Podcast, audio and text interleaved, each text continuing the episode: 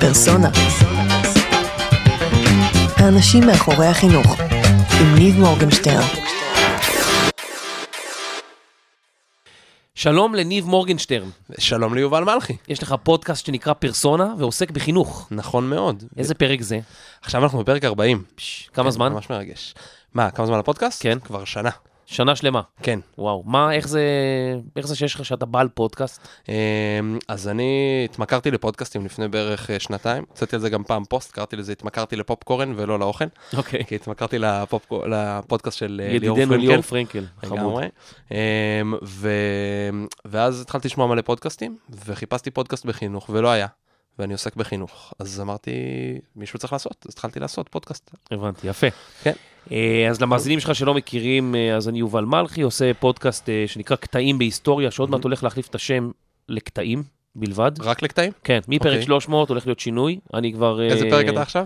291, 292, אה, כאילו אוקיי, ממש מגניב. בקרוב, זה ממש בקרוב. אז עזוב, תעשה את זה 300, סתם, אוקיי. כן, לא, לא, פרק 300 יהיה שינוי קצת, וזה. קצת אה, פחות היסטוריה ויותר אה, עוד כל מיני דברים אחרים, כי אנחנו עושים עם המון דברים שהם לא רק היסטוריה. אז אה, יש, לכל בן אדם יש סיפור מעניין. אתה יודע, כל בן אדם שאתה יושב איתו, קצת מראיין אותו, אתה כזה, מה? באמת? סיפור מטורף. מטורף. אז כאילו, זה המטרה שלי, להוציא אה, כל מיני סיפורים. אבל אתה עושה עוד כל מיני פודקאסטים, נכון? אה, אני עושה את היסטוריה לילדים בתאגיד. פודקאסט מעולה. אה, מלחמת העולם השנייה בחינוכית, שזה עבר לתאגיד, סדרה של 30 פרקים. אה, כל פעם שמישהו מסיים לשמוע את הסדרה, שולח לנו מיילים. אז כאילו, חלק גדול מהיום שלי זה בלעשות. למאזינים. של אה, פודקאסטים שכבר לא מוקלטים. אה, כן, אתה יודע, אבל פודקאסט הוא על-זמני. אה, בגלל זה לא זה עושים. פודקאסט על אקטואליה, זה לא רלוונטי, תעשה תוכנית רדיו. בקיצור, אז אה, זהו, אז אנחנו עושים, אה, אני עושה הרבה, הרבה שנים פודקאסטים, היום אני גם מלמד פודקאסטים, אני עובד עם מט"ח, אני עובד עם אה, ארגון וויז פרו, עם בתי ספר, עם כל מיני כאלה, עושים כל מיני סדנאות פודקאסטים. אני עובד עם אה, דרך שירה בנקי, אנחנו מרצים בבתי ספר, מעבירים סדנאות, איך להעביר איזו הרצאה מאוד מיוחדת שבנינו, עם סרטוני וידאו וכאלה. ופודקאסטים, הרבה סדרות אני עושה. עכשיו אני עובד עם עיר דוד ועם צבא רפואה, אה. ויש שיחות עכשיו עם עוד כל מיני גופים. אבל משתדלים לא, לא יותר מדי, לא להעמיס, כי כן. אתה יודע, בסוף אתה רוצה להיות חלק ממה שאתה עושה. אם אתה עכשיו אה, מביא, מפיק פה, מפיק שם, אז אתה מנהל. כאילו, כן. אני לא רוצה, אני רוצה לעשות פודקאסטים, אני רוצה לשמוע, אני רוצה להחליט איזה חלק כדאי שהוא ייכנס, איזה חלק לא, איזה מוזיקה נורא מתאימה וזה, אז לערוך כל פרק 10 שעות. אה, לא, אבל זה קורה גם. קורה גם. אה, לא, לפעמים אתה. מחפש בדיוק כן. את המוזיקה המתאימה שתיכנס. בקיצור, בסדר, זה... מבין אותך, מה תשמע. גם אני היום, אתה יודע, בפרסונה, שאנחנו עושים המון אה, סדנאות ותהליכים גם עם תלמידים וגם עם מורים ובכל מקום, וכבר יש לי גם מדריכים שעובדים, אני לא מפסיק לרדת, כאילו, להיות בשטח. זאת אומרת, מלמד כמעט כל יום ב- בשבוע ורץ ממקום למקום. אתמול חזרתי מהסוכנות היהודית בשעה 10 בלילה מבית זרע. זה כבר או. שנתיים שאני מלווה אותם שם, חבר'ה מדהימים, וזה פשוט, זה באמת, הכיף מה הגדול מה זה אתה להיות שם שם. בסוכנות? אז זה חבר'ה אחרי צבא, כן. שמגיעים לחצי שנה שם לאזור, מנהל את זה בחור בשם עופר סגל, בחור מדהים, מהמם. ביחד עם אלון, אה, אנשים באמת מדהימים, והם חבר'ה מצוינים, שפשוט מחפשים את עצמם כזה קצת אחרי הצבא מה לעשות. אז הם חצי שנה עובדים בעבודות מועדפות בסביבה, חקלאות וכולי, ולומדים כל מיני שיעורים. אז אני נותן להם כל מיני כלים, מעולמות של אה, ככה, קודם כל להבין קצת את הקצב של השינויים בעולם, שאנחנו נדבר על זה גם היום, אתה נכון. יודע, המהפכה, העולם, הרובוטים, הם, כאילו כל הדברים שקורים. ואז אל מול זה, אוקיי, מה עושים עם זה? אז איך אני מביע את עצמי בדרך קצרה ומקורית? אז אתמול, נגיד, אה, עשיתי להם סדנה על uh, ביטוי עצמי מקורי. איך אתה במשפט, במילה, מצליח, במשפט קצר, מצליח לסקרן את האנשים על מי אתה.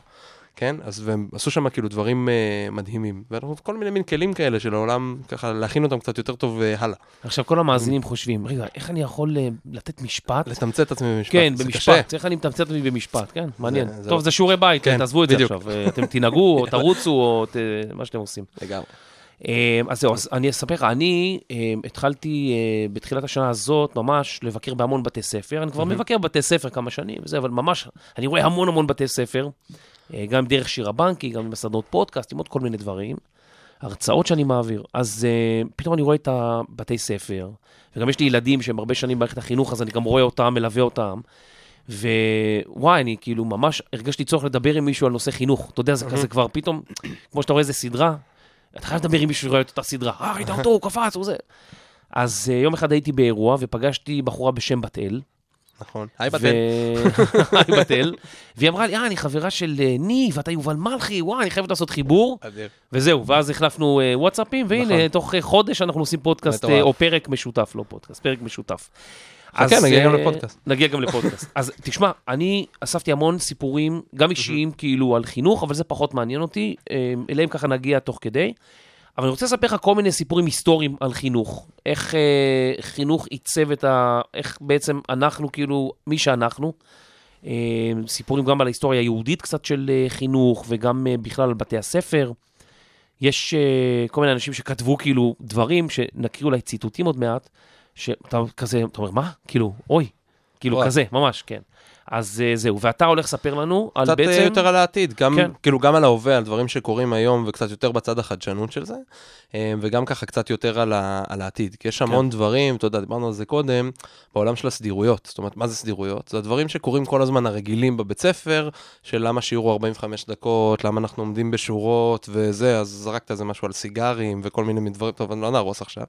אבל אה, אז כאילו ממש עוד קצת, רגע. כן, אז, אז קצת אני חושב שנבין ממך את הצד הזה, כאילו כן. של העבר, ובוא נבין רגע מה קורה איתנו בהווה ובעתיד, ואיך מעולה. אנחנו יכולים טיפה קצת לשחק עם זה. מעולה.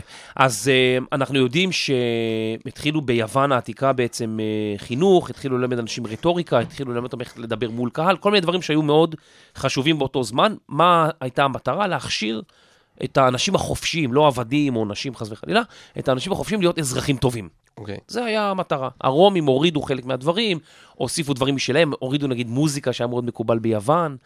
אה, ביוון הלימודים, אה, אריסטו למשל אה, לימד בחורשה, כן, האקדמיה, המילה אקדמיה מגיעה משמה של החורשה בה הוא לימד. היום, דרך אגב, ככה יש- קראו לחורשה? כאילו? כן, אוקיי. אקדמיקוס. היום יש גנים, שיש גן שפגשתי לא מזמן, שנקרא גן יער, נכון. הם לומדים בחוץ. נכון, יש גן יער, יש. בית ספר יער עכשיו שפותחים בירושלים. לומדים ביער, מהמם. אז הם- אז הם חוזרים ל... מטורף. בטח חלק מהילדים לא חוזרים מהזאבים שמסתובבים שם ביער. יש אה, קטע של הגשש שאומר, איפה נתחתן? הוא אומר, נתחתן ביער. יער, מה, אני כיפה אדומה? אז אה, זהו. אז בקיצור, איך, אה, איך היהודים בעצם הגיעו ל- להיות אנשים שיודעים לקרוא ויודעים לכתוב כבר מגיל מאוד צעיר? זה התחיל עם בחור בשם יהושע בן גמלה, וזה הסיפור הראשון שאני רוצה לפתוח איתו. אה, בתלמוד, מקצוע ההוראה מאוד מאוד חשוב. יש משפט אחד שאומר, אלף נכנסים למקרא, מאה למשנה, עשרה לגמרא ואחד להוראה. זאת אומרת, זה שמורה זה תפקיד כל כך חשוב. אז יהושע בן גמלה התחיל לא כל כך טוב. אה, קצת לפני חורבן בית שני, אזור שנת 67, 70 לספירה, הוא נושא לאישה אלמנה עשירה בירושלים. והיא, אלמנה עשירה, הוא מתחתן איתה, היא קונה לו את משרת הכהן הגדול. כן, כבר אז היה פוילשטיקים ושוחד, ואתה יודע, זה לא משהו חדש. זה לא משהו חדש. לא. אה, למרות שלכהן גדול אסור היה לשאת אלמנה, התירו את זה, למה? כי האירוסין של בני הזוג התקיימו לפני שהוא הוכתר להיות כהן גדול. הבנתי. לופול, מה שנקרא, אתה יודע, אין בעיה. מצאו את הפרצה בחוק. כן, המסחרה הייתה. כן. אה, בקיצור, אז אה, יהושע בן גמלה, הוא, כמה שהוא מתחיל לא טוב, הוא אחראי למהפכת החינוך, שממש קרמה עור וגידים במאה הראשונה והשנייה לספירה, ושבזכותה אנחנו הפכנו לעם משכיל. אה, בתקופת המשנה, שזה במאה הראשונה והשנייה, גם קצת לפני חורבן בית המקדש, הבית שני, ואחר כך, החלו לחנך ילדים בצורה כזאת יותר מסודרת. אה, בתחילה הייתה אחריות מוטלת על האבות, ושיננתם לבניכם, כמו שאנחנו מכירים את הפסוק, ואחר כך התחילו לפתוח כל מיני מרכזי לימוד בירושלים. אמרו, תראה, האב, הוא יודע קצת להגיד, קצת זה, אתה יודע. אה, צריך משהו יותר מסודר, וההורים היו צריכים למ- לממן את הלימודים. עכשיו, היו, מאוד, היו הרבה מאוד ילדים יתומים, משפחות מעוטות יכולת, אז uh, החליטו שמעבירים את כל האחריות הזאת, במקום שרק ילדי העשירים ילמדו, האחריות תהיה קהילתית, ואז אם אתה קהילה, יותר קל לך לפתוח כמו מרכז חינוכי, מרכז לימוד שכזה. בתי הספר הראשונים שהם פתחו היו בירושלים, אבל מי שיכול להגיע לירושלים זה הליכה, זה ארוך, זה מסוכן. היו נערים בני 16-17, אבל זה 16-17 באותם ימים זה גברים צעירים, אתה מבין? זה כבר אנשים שכבר מקימים משפחה והכול, זה לא כמו היום. ורבים היו מגיעים לשם ולא מבינים מה זה בית ספר, מה זה לשבת עכשיו המון שעות וזה, היו נבעטים משם ולא מסיימים. אז הבינו שהשיטה הזאת לא עובדת. יהושע בן גמלה מבין ורואה את כל הסיפור הזה, והוא אומר שילדים לא צריכים ללמוד בגיל 16-17, בגיל 6-7. אבל רגע, איך בגיל 6-7? הם לא יכולים להגיע לירושלים. ואז הוא מורה שכל יישוב יקים כיתות קטנות, והכיתות הקטנות הם, האלה, בעצם יהיו, יש שם איזשהו מורה שהקהילה תממן את השכר שלו. וזה מהמם. איזושהי החלטה, שאולי אחת ההחלטות הכי חשובות בהיסטוריה של העם היהודי. אה, די מהר צמחו כל מיני מרכזי לימוד גדולים ומסודרים בערים שהיו בהם קהילות יהודיות גדולות, ובכל קהילה כזאת הוא עסק מורה, אה, מקרי דק- דרדק, מקווה שאני אומר את זה נכון, מה זה אומר מקרי דקדק? אה, מורה לדרדקים, לילדים קטנים, אה, אוקיי. והוא היה מקריא בעצם לילדים קטנים, מקריא, מהמם. מקריא דרדק. מקרי דקדק, אוקיי. וחכמי הקהילה בעצם היו מפקחים על זה, היו מבינים מה הוא מלמד והיו אחראים, ואז לאט לאט גם ביישובים קטנים נפתחו כיתות לימוד, וככה ילדים יהודים בכל רחבי הארץ וגם בקהילות העולמיות, באלכסנדריה, בבבל, התחילו ללמוד uh, מגיל מאוד צעיר. כיתה בדרך כלל, שים לב, הייתה 25 תלמידים. כשהגיע אוקיי. מספר ל-40, היו מוסיפים סייעת. אוקיי. אה, שזה... זה- כאילו כבדיחה או שזה... לא, אמיתי לחלוטין. אוקיי. אמיתי לחלוטין. אתה מבין, זקני- העיר זה משרד החינוך, כן. המורה זה ה... זה, וזה החומר הלימודי, כן? אז, אז זהו, שזה לא היה, לא, עוד לא היה סייעת, כן. זה היה מורה מסייע, שקראו לו ריש דוכנה, ראש הדוכן. אוקיי. אבל הוא באמת היה מורה מסייע. מהמם. כשהגיעו ל-50 תלמידים, פיצלו את הכיתה לשתי כיתות. עכשיו אנחנו מבינים את התקנים של המשרד. תראה מה זה, אלפיים שנה הבדל, ואנחנו לא, לא רחוק. לא. אה, זה כמו שז'ול ורן, אתה יודע, שהוא כותב על גודל החללית, הוא. מדייק כמעט בסנטימטרים, כאילו, איזה הגודל של החללית, הצוללות. אנשים אומרים, בואנה, איזה דיוק מטורף, כאילו, כן. אולי הוא נוסע בזמן. אבל אה, תשים אותי בזמן, אתה אני לא יודע מה- הגודל. מה הגודל הכיתה במטר? דרך אגב, אתה רוצה לדעת מה הגודל בכיתה? יש אה, תקן, היום יש. מה? אז פעם, אה, מה הגודל של כיתה היום מינימום? אז כן. היום נגיד מינימום, מבחינת תלמידים, המקסימום לדעתי הוא 40, עכשיו יהרגו אותי כל המורים והמורות, כי זה בטח איזה 41, והמינימום לדעתי הוא 22, משהו Mm. כזה, אבל זה לא... זה, זה בדרך כלל לא מחזיק... אה, הייתי מים. בכיתות שהיו בהם מהמם, אה, או 20. 36, 37 תלמידים, כן. וכיתות שהיו בהם 21, 2. תקשיב, זה הבדל. מטורף. מטורף. אתה, יש לך זמן לתלמידים, לדבר כן. איתם, אתה רואה מי שמתקשה, אתה מזהה תהליכים. זה הבדל נורא גדול, כי בכיתה של 36 תלמידים, אתה מזהה את השלושה ארבעה שעושים לך בעיות, אתה מעיר להם, אין לך זמן להתייחס לשאר. המון הולכים לאיבוד למרות שאתה בדרך. יודע שהמון מדברים על גודל כיתות, אבל uh, הרבה מחקרים מראים שיש יש איזשהו מנעד די גדול שהוא כמעט ולא משנה. זאת אומרת, ההבדל נגיד בין 33 ל-27, משהו כזה, נגיד, אני לא זוכר את הנתונים המדויקים, הוא לא, הוא לא הבדל של שמיים בארץ מבחינת התוצאות, אתה יודע, בכל מיני מחקרים ש, שבדקו, וגם יש סוגיה נוספת בגודל של כיתה. בסוף עניין החברות. מהמם. זאת אומרת, אם יהיה כיתה נגיד רק של עשרה, ראיינתי פה בפודקאסט, בפודקאסט לא מזמן מישהי שמלמדת בארצות הברית, ישראלית, יש להם כיתה של שישה. לא משנה, מכל מיני סיבות. יש לך בעיה של חברות גם לפעמים כן. בין ילדים, זה מעט מאוד. זאת אומרת, אתה לא תמיד מוצא את עצמך. יתרון אולי בכיתות גדולות, או בשכבות לפחות גדולות, נכון. זה שאתה תמיד תמצא מישהו. אז יכול להיות שעכשיו בשיעור, אתה יודע, לא יודע, אני ואתה לא נסתדר, אבל אחרי זה אני אמצא איזה מישהו מה... אבל תאר לך שאנחנו בבית ספר, נגיד, דמוקרטי או אה, אנתרופוסופי, שכאילו הכיתה הולכת ביחד לאורך הרבה מאוד שנים, אז יכול להיות לך בעיה אם אתה לא מסתדר עם החבר'ה. זה כמו. להיות בקיבוץ של פעם, ממש. אתה לא מסתדר עם החבר'ה, וואלה, אתה תקוע איתם עכשיו עד גיל forever. 18, כן. תגיד. אבל הם מסבירים, אתה יודע להסביר מה הסיבה שהם מפצלים כיתות במספרים האלה? או- הסיבה היא שרצו לתת זמן ותשומת לב מספקת מהמם. לכל תלמיד. והם אוקיי. אמרו, 25 זה המספר האידיאלי. מהמם. אז 40 עוד אפשר לחיות עם זה, אבל צריך מישהו שיעזור. מסר, יפה. 50 זה כבר יותר מדי.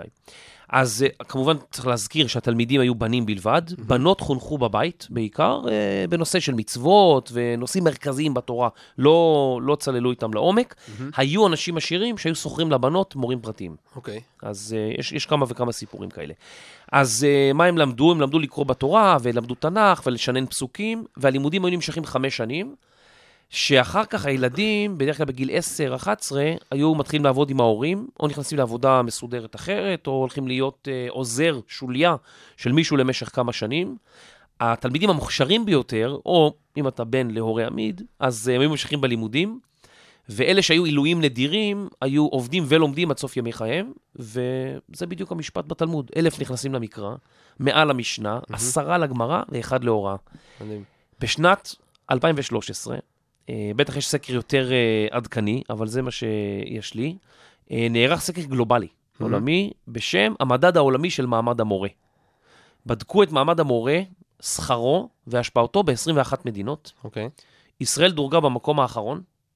8% מהנשאלים הודו כי יעודדו את ילדיהם להיות מורים.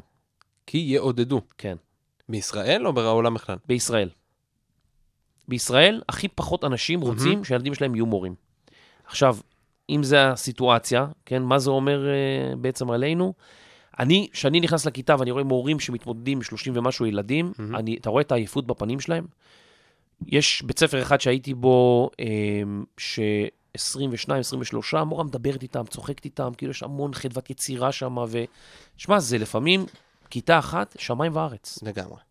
אתה מרגיש את זה גם מאוד ב, ב, ב, בכיתות השונות, ויש, תראה, יש היום, אחד זה, זה מדהים, כאילו, אם נתייחס רגע לסיפור שלך, זה מדהים לראות איך ה, ה, הדברים האלה כל כך הרבה שנים אחורה נשארים לנו קדימה, ואני בטוח שעוד שנייה נתקדם גם, ב, גם בהיסטוריה נתקדם קדימה כדי להבין איך דברים הושרשו היום, אבל איך, אחד, יש לזה כל מיני הגיונות של העבר שלאו דווקא נכונים היום במקום של העתיד, אבל היום, אתה יודע, למנהלי בתי ספר, יש מצד שני גם לא מעט מקום כן לעשות דברים, זה לא תמיד כזה פשוט, כי צריך גם לזה לא מעט אומץ. ואחד הדברים היפים זה אה, דוגמה של יעל ביבר אביעד, שהיא הייתה פה גם אה, אה, בפודקאסט, שהיא מנהלת בית ספר שנקרא בית ספר אלונים בראשון לציון, בית ספר ציבורי לחלוטין, בשכונה מאתגרת, ששם נגיד הכל עובד לפי פרויקטים. ואז זה נורא מעניין, מתחבר למה שאמרת, שבהמשך הם נכנסים להיות שוליה של מישהו ולומדים כאילו משהו שקרוב יותר לעולם האמיתי. אה, אז הם שמה, כל דבר, אה, זה פרויקט שהילדים עושים. אז כשרק התחיל הבית ספר והיה כיתה א', היה צריך שלטים. איפה אב הבית, איפה חדר מורים, ברוכים הבאים וכדומה. אז היא התחילה ללמד את הילדים בכיתה א', אה, הכרת, זה נקרא פונולוגיה, הכרת הצליל וה, והאות. ואז התחילה ללמד אותם כאילו אותיות, ואז הם עשו פרויקט שבו כל ילד מקבל איזושהי כרטיסייה, ועושה את האות מחומרים שמתחילים באותה מילה. אז א' עשו מאורז, אמ, ועין עשו מעיתון, וכן הלאה, אתה יודע, כן. כל אחד מזה. ואז הילדים היו באים, וגם, זאת אומרת, הם מתאמנים על זה המון, ועל המון על משוב עמיתים. להסתכל ולדעת ל- ל- להגיד איך זה עובד. אז נגיד, ילד אחד שלף כרטיסייה, בנה את האות. ילד אחר בכלל הגיע, הסתכל ואמר, תשמע, פה זה קצת שמן מדי, פה זה קצת קטן, תגדיל, תשנה, זאת אומרת, זה רק אינטראקציה שלהם, בינתיים המור, המורה, המנהלת, לא משנה מי הם, בצד. הם מסתכלים על זה, ואז כשהם אומרים, אוקיי, זה בסדר, אז הגיעה המנהלת, כי הייתה לה מצלמה טובה, יעל, וצילמה את האותיות. וככה נוצר, קודם כל, מה?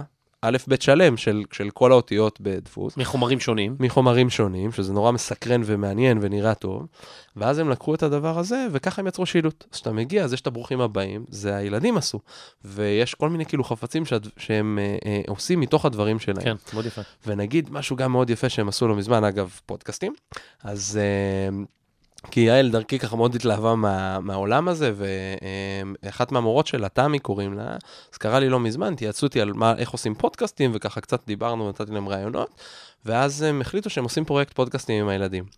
אז הם ישבו ולמדו וחקרו מה זה פודקאסט, ולמדו על הפודקאסט שלי, ורצו להביא אותי לראיין כ- כמומחה. והגעתי לשם, אני חייב להגיד לך, מה זה התרגשתי? בטירוף, יותר מהילדים. אני נכנס, 60 ילדים, יום שישי זה כן. היה, כולם חולצות לבנות, מחכים, וזה, ואז ראיינו ודיברו אותי ושאלו אותי כל מיני שאלות על הפודקאסט, שזה היה מגניב, והלכתי לחדר שלהם לראות מה קורה. כי מה שקורה שם זה שכל הלמידה מוצגת גם כלפי חוץ. זאת אומרת, זה לא רק למידה בפנים. אז אתה נכנס ויש קיר אחד, קיר השאלות. אז אתה רואה שילדים ישבו במשך, אה, כאילו, כמה ימים, שבוע, לא יודע כמה זמן הם עבדו על זה. ואתה רואה ילד אחד רושם, אה, למה קראת לזה פרסונה?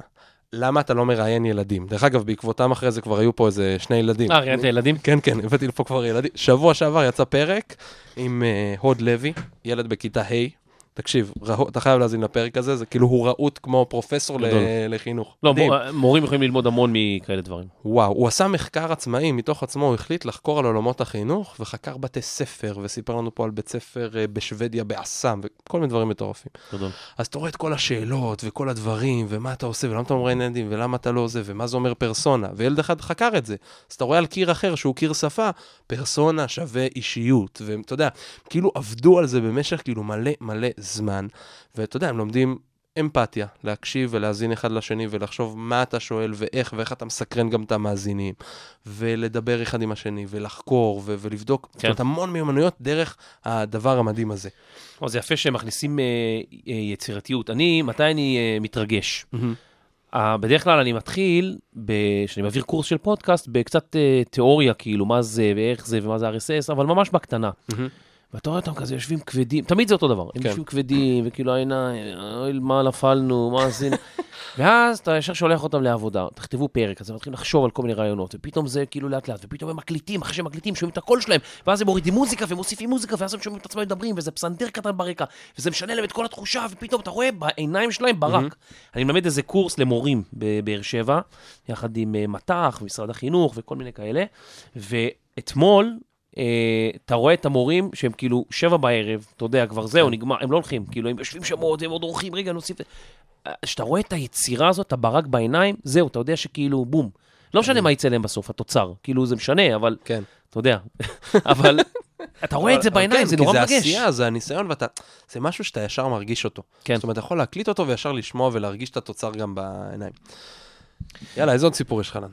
אה, איזה עוד סיפור? אז, אה, אז אה, תראה, ב, בימי הביניים יש סיפורים נורא מעניינים על יהודים ששנאו אותם כי הם הלוו בריבית, אוקיי. נכון? כי אנחנו מכירים את זה. עכשיו, למה סיפרתי לך את הסיפור של יהושע בן גמלא? מהמם. כי יהודים, לא כולם, דרך אגב, היו המון תקופות בעבר של העם היהודי, שהרבה מאוד לא למדו, משפחות קשות יום וכאלה. אז רבי סעדיה גאון מזהה את זה, והוא עושה משהו שאסור כביכול, אוקיי. הרי אנחנו יודעים לא מזמן היה עשרה בטבת. ואחד הסיבות שאנחנו צמים זה כי בחטא בטבת תרגמו את התנ"ך ליוונית. אוקיי. וכשאתה מתרגם את התנ"ך לשפה אחרת, אתה מאבד הרבה מהמשמעות שלו. מהמם. אז צמים על זה, יש כאילו ממש יום אבל בעקבות הדבר הזה. ואסור היה לתרגם את התנ"ך, אבל הוא אמר, תראו, יש המון אנשים שיודעים ערבית, ילדים גם, שהם דוברי ערבית, הם לא יודעים עברית. אם לא נתרגם את התנ"ך, הם לא ידעו. מהמם. והוא הולך ומתרגם את התנ"ך, למרות כל הביקורת והכל. רש"י כותב הרבה מאוד דברים בצרפתית, בשביל להסביר לילדים כאילו איך להגיד ואיך... אז אנחנו רואים שחלק מהאנשים הכי גדולים אצלנו ב... בהיסטוריה היהודית, הם uh, הבינו את הבעיה הזאת, והם מצאו דרכים יצירתיות שכאילו היה אסור uh, לפני זה, ו- ופתרו את הבעיה בדרכים uh, שאתה כן. יודע, אף אחד לפניהם לא עשה. אז uh, ילדים יהודים, הרבה מאוד יהודים ידעו קרוא וכתוב, מספר מאוד מאוד גדול ב- באחוזים, והאירופאים, בגלל שגם לא היה מכונת דפוס ורק נזירים שמרו את המקצועות הזה עצמם, היו 4-5 אחוז ידעו קרוא וכתוב. זה משתנה כמובן ממדינה למדינה, מעיר כן. לעיר, מכפ- בכפרים כמובן. סתם לשם דוגמה, בטורקיה שלפני 100 שנה, אה, נשים שגרו מחוץ לערים הגדולות, מחוץ לאיסטנבול, וזה 98 אחוז אה, אנאלפביתיות. וואו. כן, לא ידעו, לא ידעו קרוא וכתוב. כאילו, זה מדהים המספרים. מהמם.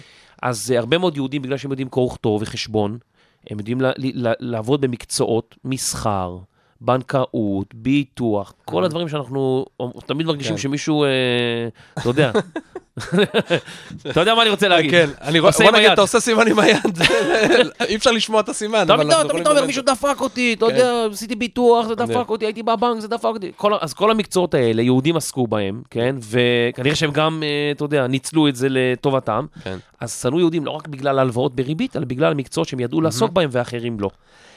אה, זה במהלך השנים, אה, אתה יודע, יותר ויותר ממכונת הדפוס והשכלולים, יותר ויותר אנשים למדו קרוא וכתוב, ואז באמת יהודים הולכים ומוצאים כל מיני מקצועות חדשים.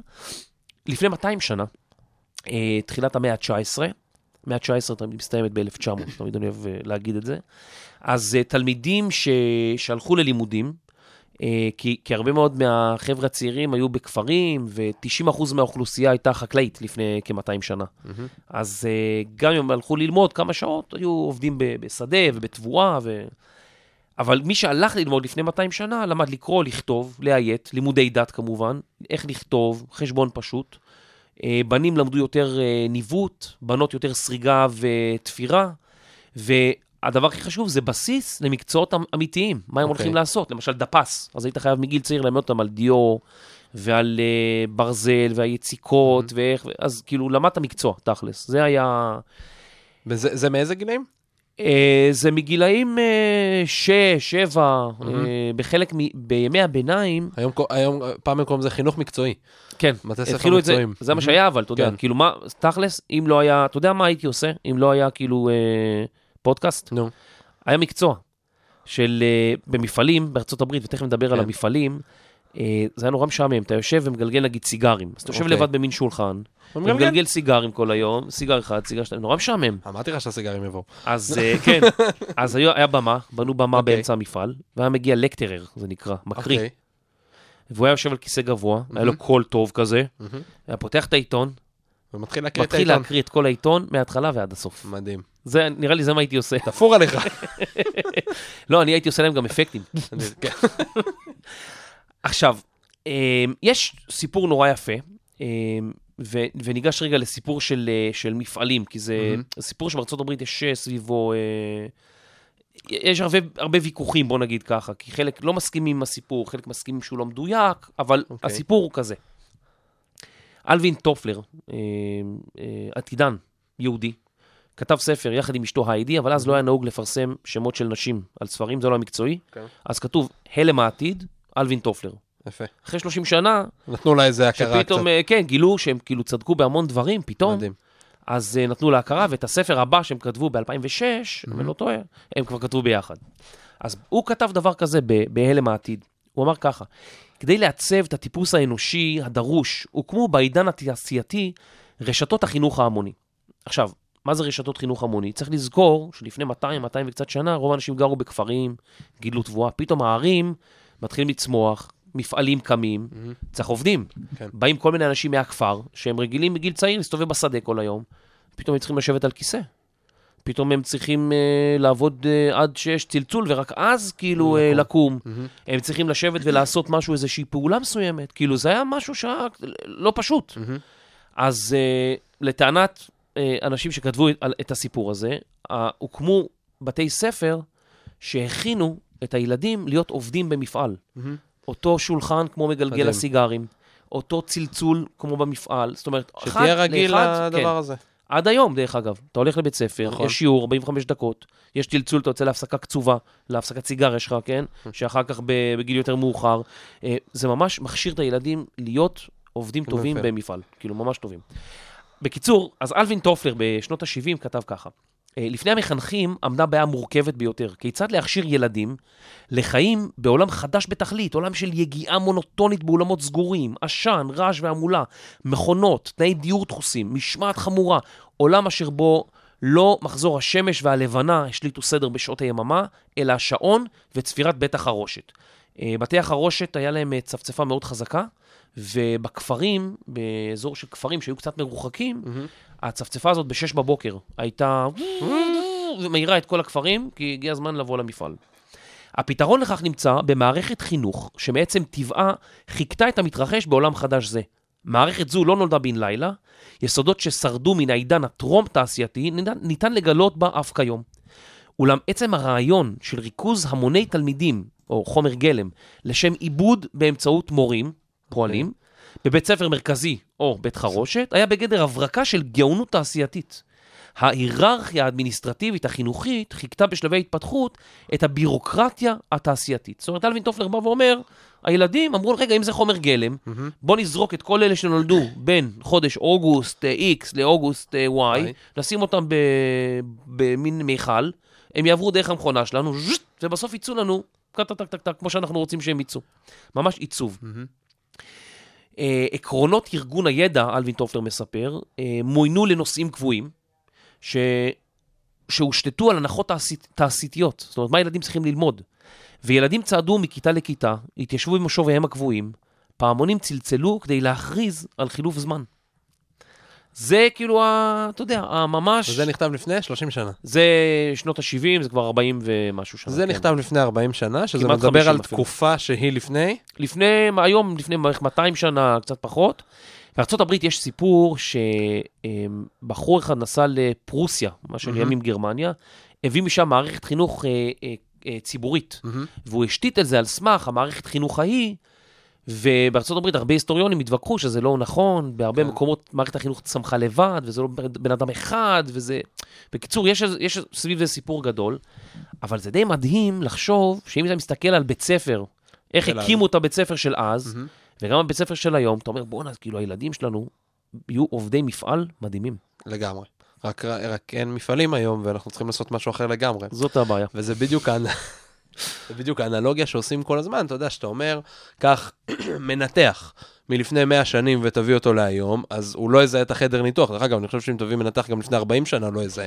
אבל קח מורה מ- מגמלה, מהתקופה של גמלה הזה, הוא ידע בדיוק מה קורה שם. ואז זה בדיוק לוקח, אתה יודע, למקום של, אם אנחנו נלך רגע שנייה אולי קצת כן. להווה ולעתיד, אז אם אתה הולך למקום של, אוקיי, אם אז רצינו להכין אותם לעולם שבו יש אה, אה, מפעלים וכדומה, אז היום אנחנו רוצים להכין אותם לעולם אחר, לעולם הרבה יותר דינמי, הרבה יותר משתנה, הרבה יותר אה, אה, אה, גמיש. אז יש אה, רשת בתי ספר שנקראת AltSchool בארצות הברית, AltSchool. alt, alternative, כן, alternative, כן. כמו alt במ- במקש, כאילו, במקלדת, כן.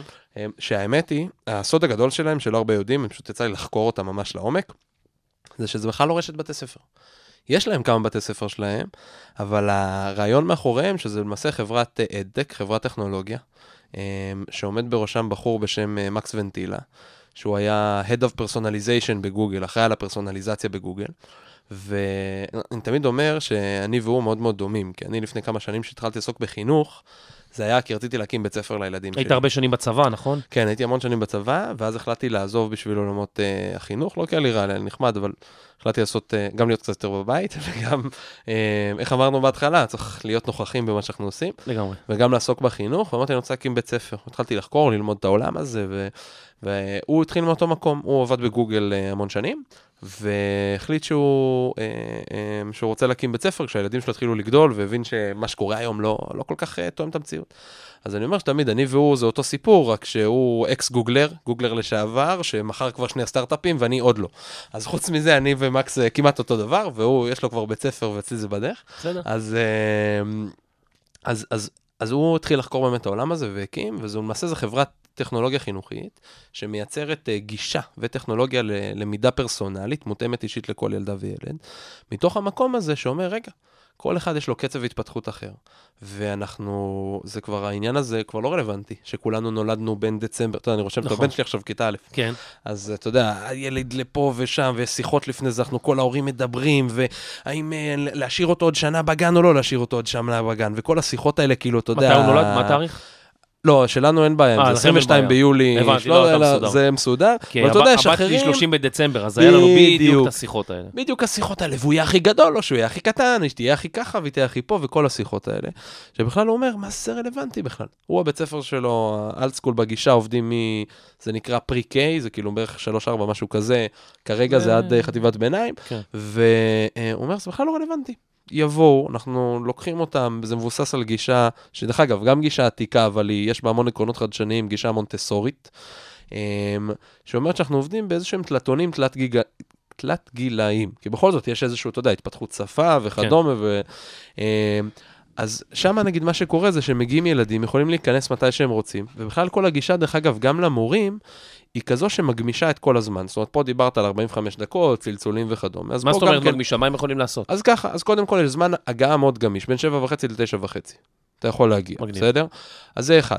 שתיים, אז הם מגיעים לבית ספר, ואז יש להם, לכל ילד יש, אה, אה, יכול להשתמש בטאבלט, זה לא הדבר המרכזי, זה כלי עזר, שבו יש לו את הפלייליסט שלו, את רשימת המטלות שהוא צריך לעשות בקצב ההתקדמות האישי שלו. בפנים יש לך מתמטיקה, קריאה וכדומה. אבל זה, אתה המון. לא יכול כיתה של 40 ילדים שם, לבנות להם אה, אז- קצב אישי. הם עובדים, אז קודם כל עם הטכנולוגיה זה יותר פשוט. אוקיי. כי לכל אחד יש את הרשימה שלו, ואתה רואה את זה, ויש לך מכון, כאילו מכונות, כן, אלגוריתמים ומתכנתים שעוסקים בלתכנת את זה בצורה שזה יעבוד אוטומטי, שאני אראה את ההתקדמות של הילד.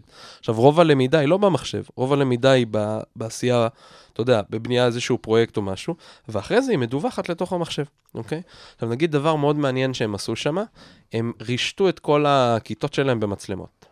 אבל המטרה של זה היא לא בשביל לעקוב אחרי הילדים, ואם אתה הרבצת למישהו, אז אני רואה, הנה, יובל, ואני יכול לראות instant replay, אלא להיות מסוגלים גם לנתח את ההוראה של המורים, כן, שהם למעשה יותר מנחים, וגם לראות רגע את ההתפתחות של הילדים. זאת אומרת, אם אני הייתי עכשיו, הייתי איתך ועם עוד קבוצה של ילדים במשהו, ולא ראיתי את uh, דנה שנמצאת בצד השני של הכיתה, אני כמורה יכול להגיע בזמן אחרי זה שהפנוי שיש לי, להסת... בזמן שנועד לתחקור, להסתכל מה דנה אה, אתה עשתה מסתכל על היום. עצמך כאילו... ג- אה, אני גם יכול לראות אותי, שלך. אבל אני גם יכול לראות את דנה, כי היה מצלמה בפינה השנייה איפה שהיא עבדה, ולראות רגע ולחוות שנייה ולתת איזושהי רפלקציה על מה עבר כמה עליה. זמן זה קיים בבית ספר? כאילו אנחנו יודעים תוצאות. זה אה, קיים בערך חמש שנים. אוקיי. אמ, תראה, אני, יצא לי במקרה, אז ממש רציתי להביא אותם, אז יצרתי קשר עם איזה אה, מישהו שעובד שם ודיברנו. ברור שגם לא הכל מושלם, כן, ויש אתגרים. נגיד לך הדברים היפים שאני מאוד אה, אוהב שם, אחד זה, יש להם אמירה, אין דבר כזה ילד בכיתה ג'. יש ילד בן תשע, זאת אומרת, תשע זו עובדה, הוא נולד פה, זה, לא יודע מה זה כיתה ג', יש ילד שהוא בגיל תשע, וכשיהיה לו נכון, הוא יתקדם. אומר גם בכלל, למה ילד צריך לקפוץ מקבוצה אחת, נגיד, לקבוצה שנייה בסוף השנה? יכול להיות שבמאי בכלל, אנחנו רואים שההתפתחות שלו היא כזו, גם ברמה חברתית וגם ברמה אקדמית, שאנחנו נקפיץ אותו למעלה. עכשיו, נגיד, איך הם עושים את הפרסונליזציה? אתה רוצה להיות הורה בבית ספר, בסדר? אז אתה לא פשוט מגיע ונראה, כן תיכנס, לא תיכנס, יש לך כסף, עכשיו זה פרטי כמובן, כן, ארה"ב זה עולם קצת אחר. אמ, אז אתה ממלא מין טופס כזה ארוך, שאתה מספר על הילד, מה הוא, מי הוא וזה, גם דברים אישיים, גם וכדומה. אחרי זה עושים שיחה, אחרי זה נפגשים גם עם הילד. ואז בונים משהו שנקרא דיוקן התלמיד. שדיוקן התלמיד זה כל הסיפור של הילד, גם מהצד של מה המחנך רואה מהילד, גם מה ההורים במקום מסוים שואפים לילד, ואז יש לך מין שחקנים ביחד, גם ההורה, גם הילד, בגיל מסוים כבר מתחיל לבטא את הרצונות שלו, וגם ההורים מכניסים ביחד ובונים תמונה של מי זה הילד. מהתמונה הזאת, ביחד עם תכני הלימוד של משרד החינוך האמריקאי, הם לא ממציאים, זה לא כן. שהם עושים מה שהם רוצים. בונים תוכנית למידה של מה הילד הולך ללמוד, בהתאם לגיל שלו, לרמה שלו וכדומה, ואז הוא מתחיל לאט לאט לטפס בה. זה עובד? וזה יורד, וזה עובד.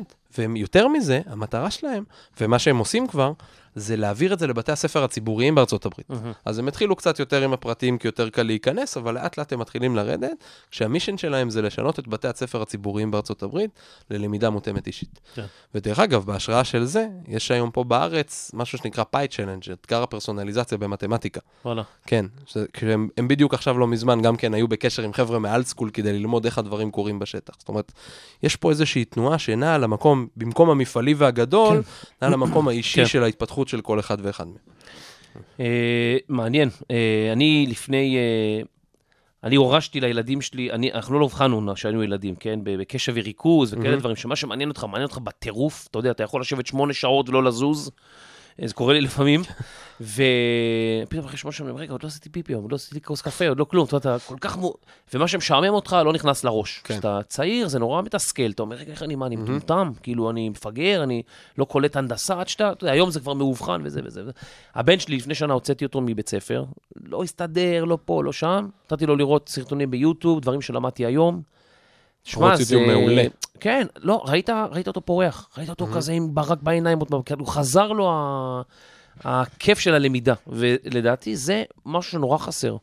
אה, השאלה אם היינו יכולים לעשות ניסוי, להגיד כאילו, לא יודע מה, קח 20 ילדים, שים אותם באיזושהי מסגרת שהם צריכים להיות, שהם יכולים לעשות מה שהם רוצים. האם הם היו יוצאים יותר חכמים, פחות חכמים, יותר טובים, יותר מוכשרים, מילדים שכאילו בבית ספר ולומדים ושונאים ללכת לבית ספר.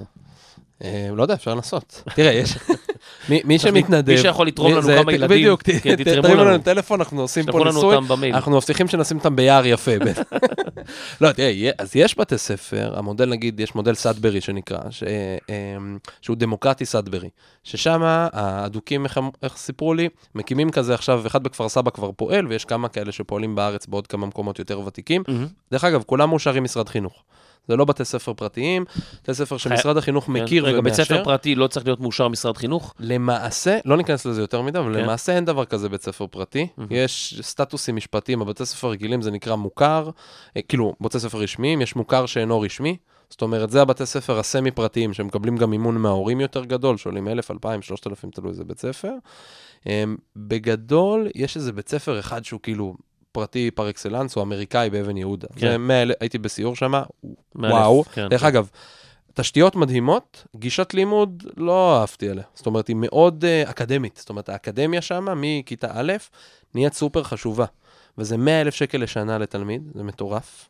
Um, אבל באמת שם זה הרבה תלמידי שגרירים. נכון, דיפלומטים. ו... כי זה רשת גדולה בכל העולם, ואז אם, גם אם הוא עובר עכשיו מישראל, והוא עובר עכשיו, לא יודע, לפולין או לכל מיני מקומות אחרים, הוא ממשיך באותו, באותו כיוון, אז הוא לא נופל. אבל נגיד סאדברי, איך מתחיל סאדברי? משעמום בכלל לא אומרים, אוקיי? אומרים לך, סאדברי טהור מתחיל בספה. יש מקום שנקרא כאילו בית ספר מגודר, יש מבנה, יש בו ספה, יש שם מבוגרים ויש ילדים. הילדים, דרך אגב, שם זה מכיתה א' עד י"ב, רצוף. אין, אה, אין כיתות, אין שיעורים, אין כלום, באים, לא עושים כלום. עכשיו, מתוך השעמום, כאילו, הילדים מתחילים להגיד, בא לי ללמוד משהו, ונעזרים או במבוגרים או בילדים אחרים שעוזרים להם. עכשיו, בגלל שזה דמוקרטי, אז יש אספה, יש חוקה שהם בונים ביחד. זאת אומרת, מישהו סטה נגיד מהנורמות, אז יש חוקה, יש... זאת אומרת, יש איזה שהם כללים, אבל כאילו זה מתחיל להתפתח יותר מתוך המקום guidelines שלהם. ולא rules, יותר כאילו. כללים מנחים, כן. קווים מנחים ולא חוקים. לגמרי. ואז, אתה יודע, הם בונים גם את החברה הזאת ביחד ואת הלמידה. יכול להיות שאתה רוצה ללמוד אנגלית, נגיד. כן. אתה לא תבוא בהכרח אליי המורה. אתה תבוא עכשיו למישהו פשוט בוגר יותר, בכיתה י"א, ותגיד לו, וואי, תלמד אותי אנגלית. אז הנה, הם ישבו ביחד ויראו יראו את כל הסרטונים. באנגלית. אז אני חושב ש... אה, Geektime. גיק טיים. אני חושב שבכלל, אם כל בית ספר היה חדר, שהיו בו כל מיני פופים, והיית שם את uh, דברים שלמדתי היום בלופ כזה, ויש להם, אני יודע כמה תוכניות, יש 100 מלא. תוכניות, מלא, זה כאילו לופ כן. uh, שבועי אפילו. וכל פעם שאתה כבר לא יכול לשבת בכיתה, אתה יודע, כבר אתה, זה, במקום להפריע, אתה יכול לצאת החוצה וללכת לחדר הזה, ואז אתה יושב, אתה לומד המון דברים חדשים. לגמרי. פתאום התשוקה הזאת חוזרת אליך, כאילו זה יכול להיות הרבה יותר טוב מלהגיד לילד, לא, לך תעזור לאב הבית, לנקות, ל- לשייף איזה משהו, כאילו זה כבר, אה, צריך לאמץ את זה. עכשיו תשמע, אלווין טופלר, אותו בחור, הוא לא רק אה, אה, הסתכל אחורה ואמר איך אה, זה היה, אתה יודע, איך מערכת החינוך הייתה, או איך אה, היא נוצרה, הוא אמר עוד משהו, הוא אמר איך אנחנו צריכים אה, ללמד, איך צריך להסתכל על אה, מערכת החינוך. וב-1970, כמה זה 48 שנים. אה, הוא כתב ככה, תראה, מדהים. קודם, קודם כל, לפני שאני מקריא את זה, הוא אמר ב- בספר הלם העתיד, שבעתיד לבן אדם יהיה מין מכשיר קטן כזה שייכנס לכיס, הוא יוכל לדווח לו איפה יש פקקי תנועה בכל רחוב, אפשר יהיה להזמין אותו דברים מסין. לשלם שכר הבית, הוא יכול להזמין אוטומטית פרחים לאשתו ביום הולדת, ובשנות ה-90, כולם הסתכלו והיה להם ביפר כזה קטן שצפצף, אמרו, זה זה. לא, אמרו איפה הוא, דיבר על מכשיר שאפשר לעשות איתו כל מיני דברים. צחקו עליו, ואז באמצע שנות האלפיים, כשהגיע האייפון, פתאום אנשים הורידו את הכובע, והוא חזר כאילו לבמה המרכזית. אז תראה מה הוא אומר ב-1970 על חינוך, מאוד מעניין, הוא אומר ככה: במערכת הטכנולוגית של מחר תטפלנה מכונות מהירות, גמישות ואוטומטיות בזרם המוצרים החומריים. אנשים יטפלו בזרם המידע וחומר הגלם הרוחני, אוקיי? המשימות השגרת, השגרתיות תעבורנה יותר ויותר לידי המכונה. המשימות השכליות והיצירתיות לידי האדם. אדם ומכונה לא יהיו עוד מרוכזים בבתי חרושת אימתניים ובערי תעשייה, כי הם מפוזרים על פני תבל, מאוחדים בקשרים קלי תגובה עד לעתים. מדהים. מיידיים כמעט. העבודה האנושית לא תתבצע עוד בבתי חרושת ומשרדים המוניים, כי אם בבית ובקהילה. תראה, בית וקהילה, קהילה זה כמו WeWork, כן? שאנחנו עובדים בכל מיני קהילות קטנות כאלה. המון אנשים שאני מכיר עובדים מהבית. אה, עדיין יש אנשים שעובדים במשרדים וזה, אבל אתה יודע, אה, זה, זה די מדהים ש, שהוא ראה את זה ככה. ואז הוא אמר דבר כזה, הוא קורא כאילו לבן אדם בממוצע ג'וני. תמיד במלחמות עולם, אז היו קוראים לגרמנים פריץ, והאלה היו קוראים לו ג'וני, זה מין שם כן. גנרי כזה. אז הוא אומר, ג'וני אינו יכול עוד להסתפק בהבנת העבר. אין הוא יכול אפילו להסתפק בהבנת ההווה, שכן כל אשר קיים כאן ועכשיו עתיד להיעלם בקרוב. ג'וני חייב ללמוד לחזות מראש את הכיוון וקצב השינוי העתידי. חייב הוא, אם נשתמש בלשון טכנית, ללמוד להגיע שוב ושוב לכלל השערות הסתברותיות ארוכות טווח לגבי העתיד. וכך חייבים גם מוריו של ג'וני. לצורך הקמת מערכות חינוך, אנו חייבים איפה לברוא בדמיוננו שורה רצופה של דימויים אפשריים לגבי העתיד, השערות לגבי סוג המשרות, המקצועות והתעסוקות העתידיים להידרש בעוד 20 עד 50 שנה, השערות לגבי סוגי צורות המשפחה וקשרי האנוש העתידים להתקיים, סוגי הבע- הבעיות האתיות והמוסריות העתידות לצוץ. כמו למשל האוטו, הרכב האוטונומי, אוטונומי. כן, שהוא נתקל עכשיו או להרוג ארבעה אנשים במעבר חצייה, או לסטות שמאלה, להתנגש בקיר ולהרוג את הנהג, כן. אבל אז כולם ידעו שהרכב של, לא יודע, סתם גוגל, אהה. יתנגש בקיר והמניה צונחת. מה יתכנת המתכנת, כן? אמ, וסוג הטכנולוגיה העתידה לצוץ, סוג הטכנולוגיה העתידה להקיפנו, והדפוסים הארגוניים שאנו עתידים להשתלב בהם. זאת אומרת, זה לא מספיק לחנך את הילד בכל מיני דברים שאתה חושב שעכשיו הם מאוד חיוניים, אלא צריך לחשוב מאוד קדימה. קדימה, ולחשוב. אני תמיד בהרצאה, יש לי הרצאה שנקראת המהפכה מעבר לפינה, מהמם. מספר להם על זה שכאילו אנחנו תמיד רוצים לדעת איך יהיה העתיד, כי אנחנו רוצים לדעת מה ללמד את הילדים שלנו. מהמם. מספר להם איזה סיפור שהבן שלי כל היום בטלפון, כמו הילדים של כולם. ותמיד יש לך, לא, שלי לא, שלי לא. בסדר. עוד לא. אז אה, אתה יודע, משחק בטלפון כל היום, ותמיד יש לנו, אתה יודע, שעות שכן, שעות שלא. בקיצור, יום אחד אני אומר לו, תגיד, מה אתה דפוק לטלפון? ככה, מה אתה עושה? אז הוא אומר, לא, אבא, עזוב, זה מסובך. אתה יודע מאיזה רקע אני בא, כאילו, מה, כן. תספר? אז הוא אומר, אני נמצא באיזושהי מדינה כזאת, ואני הולך לצפון, יש שם יערות, אני כורת עצים, ואני מעמיס על רכבת, אבל אני לא מספיק למלא את כל הרכבת, אז אני מעמיס רק על חצי רכבת. יש עוד שחקן שהוא לוקח את החצי רכבת השני ומעמיס סלעים. אנחנו עוברים באיזשהו מחסום רכבת בשעה מסוימת, שזה יותר זול לעבור שם, אני מגיע לעיר, אני מוכר חלק מהעצים, חלק אני מקים דוכנים וקונה פירות וירקות, שם עליהם ומוכר אותם ביותר כסף, אז אני מרוויח יותר, וחלק מהכסף אני בונה כל מיני בניינים, ואני מזכיר שם. אני אומר, תגיד, מה זה, אתה מנהל פרויקט? כאילו, עזוב את ה... אמרתי לו, אם אני תופס אותך, עושה שיעורי בית, אני הורג אותך. מעכשיו אתה רק בטלפון, רק בטלפון, כאילו... אתה יודע, עכשיו ברור שזה מצחיק, כן. אבל תשמע, יש לי חברים שהיום הם מומחי פרסום בפייסבוק, אני אומר לו, מה למדת בבית ספר שהכשיר אותך לתפקיד של היום? הוא צוחק, אתה יודע, הוא אומר, אפילו אנחנו אנגלית, כאילו לא לימדו אותנו. בבית ספר, אה, כן, דתי שהוא היה... איך אנחנו צריכים להכשיר את הילדים למחר? צריך ללמד אותם כמה דברים פשוטים, בסיסיים, בנוסף לכל הדברים האחרים. לוגיקה, נורא נורא חשוב, היקשים לוגיים, זה משהו שהוא כאילו, לי פתח את המוח שלמדתי את זה באוניברסיטה, לא הבנתי איך לא למדתי את זה לפני, וקצת חשבון, קצת הנדסה, אנגלית מאוד חשוב. אני חושב שצריך ללמד את הילדים לחשוב. הרבה פעמים, הבת שלי הגדולה, יש לי בת בת אה, 13, אני רואה אותה יושבת מול מחשב, ואני כזה, עוד פעם מול מסך וזה, ואז אני מסתכל, אני רואה שהיא בוויקיפדיה, קוראת איזה משהו. אני אומר, איזה יופי. שיש לה חוש של סקרנות, שהיא נורא רוצה לדעת משהו, אז היא הולכת ובודקת בוויקיפדיה, איך זה נקרא, מאיפה זה מגיע וזה. אני חושב שאם אתה מייצר אצל הילד היום חוש של סקרנות, שהוא רוצה ללמוד עוד, והוא רוצה לדעת וזה, זה, זה מדד להצלחה. אז זה בדיוק הדברים ש... שלצערנו הרבה פעמים בית ספר הורס, כי הוא מכניס לך בדיוק את התבניות האלה, בגלל הסוגיה התעשייתית, של צריך לעשות את זה עכשיו, כאן ו- ו- ובמקום אה, ההוא. וזה מדהים גם מה ש... כאילו זה נשמע מה שטופלר כאילו מדבר פה, זה כמו לקרוא את הדוח האחרון שיצא של ה-World Economic Forum, של הפורום הכלכלי אוקיי, העולמי. אוקיי. ספטמבר עכשיו יצא דוח? דוח על עתיד העבודה, בסדר? על uh, uh, the, future, uh, the Future of Job Report, זה נקרא, מוציאים כל שנה. עכשיו, הם הפסיקו כבר לחזות uh, לשנת 2035. התחזיות שלהם מדברות על שנת 2022, בסדר? מדברים כאילו בקבועי זמן האלה. ממש עוד מעט, כאילו, כן, לא... אז מדובר אומרים ככה, היום המצב הוא שבערך, מ- אם אתה לוקח את סך שעות העבודה שיש בשוק, בתעשיות השונות, בערך 70 אחוז, מה, אה, 71 אחוז משעות העבודה מבוצעות על ידי בני אדם, בסדר? עכשיו בוא תיקח עוד פעם, לא מלא זמן, 20 ל-2022, אנחנו מדברים על שלוש שנים קדימה. כמה אחוז מהשעות העבודה הולכות להיות על ידי בני אדם וכמה על ידי רובוטים? אה. אמרנו היום זה 71 כן. אחוז, שלוש שנים קדימה, היום 71 אחוז בני אדם, אתה אומר. 71 אחוז בני אדם, כל השאר זה רובוטים, אלגוריתמים וכדומה. 50 אחוז. 50 אחוז, אתה מאוד קרוב, 58 אחוז. זאת אומרת, עדיין הם טוענים כן. שעדיין יהיה איזשהו יתרון, עוד פעם, זה הערכות וכדומה וזה, והם מדברים שלא הרבה קדימה, 2025, זה הולך להתהפך. זאת אומרת, ב-2025, 52 אחוז משעות העבודה בעולם הולכות להיות על ידי רובוטים, או אלגוריתמים וכדומה. בוטים, ו- רובוטים, כן, מכונות. בדיוק, כן. זאת אומרת, אתה יודע, אנשים לפעמים עוד מדמיינים רובוט, זה כאילו מגיע איזה מישהו שנשמע ככה. לא, אה, אם מחשבים אתם נכנסים היום. כן, אה, כל מייל היום, סוחרים. כל אתר שאתה נכנס אפילו היום הכי פשוט, יש צ'אט קופץ, נכון. זה צ'טבוט, זה סתם, הוא מדבר אה, זה. לא רינה? זה לא רינה, אתה אומר, בואנה, אני מת עכשיו. מנפץ לך פה אני את שבוע ה... כבר מנסה להזמין אותה לדייט. לגמרי.